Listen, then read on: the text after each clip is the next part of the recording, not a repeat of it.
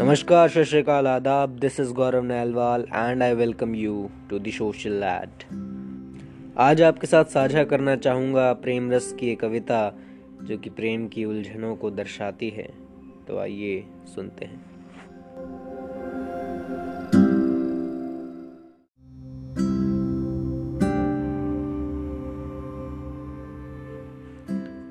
एक ठौर नमी, एक ठौर मज़ा हमें इश्क हुआ या हुई सज़ा।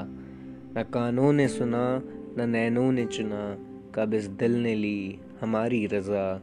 एक ठौर नमी, एक ठौर मज़ा। हमें इश्क हुआ या हुई सज़ा।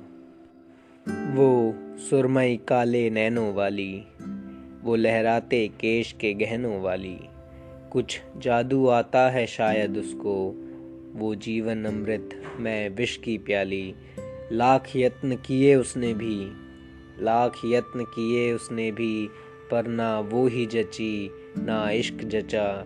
एक ठौर नमी, एक ठौर मज़ा, हमें इश्क हुआ या हुई सज़ा।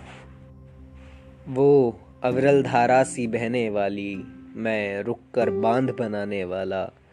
वो सूर्य किरण सी जगमग जीती है, मैं रातों में चाँद चुराने वाला। मुझसे साथ मांगे जीवन का। मुझसे साथ मांगे जीवन का, वो पूरी है पड़ी। मैं आधा ही बचा, एक ठौर नमी, एक ठौर मज़ा। हमें इश्क हुआ या हुई सज़ा? हमें इश्क हुआ या हुई सज़ा? और ये अंतिम छंद की, वो सीधे शब्दों की भाषा लिखती है। मैं कवि हूँ एक पहाड़ों वाला। किसी जन्नत की मुस्कान सी है वो।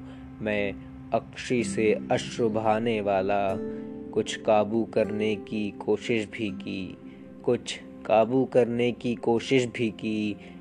फिर जो उसने कहा, हमने वही रचा, एक ठौर नमी, एक ठौर मज़ा, हमें इश्क हुआ या हुई सज़ा, हमें इश्क हुआ या हुई सज़ा। बेहद शुक्रिया, धन्यवाद। thank you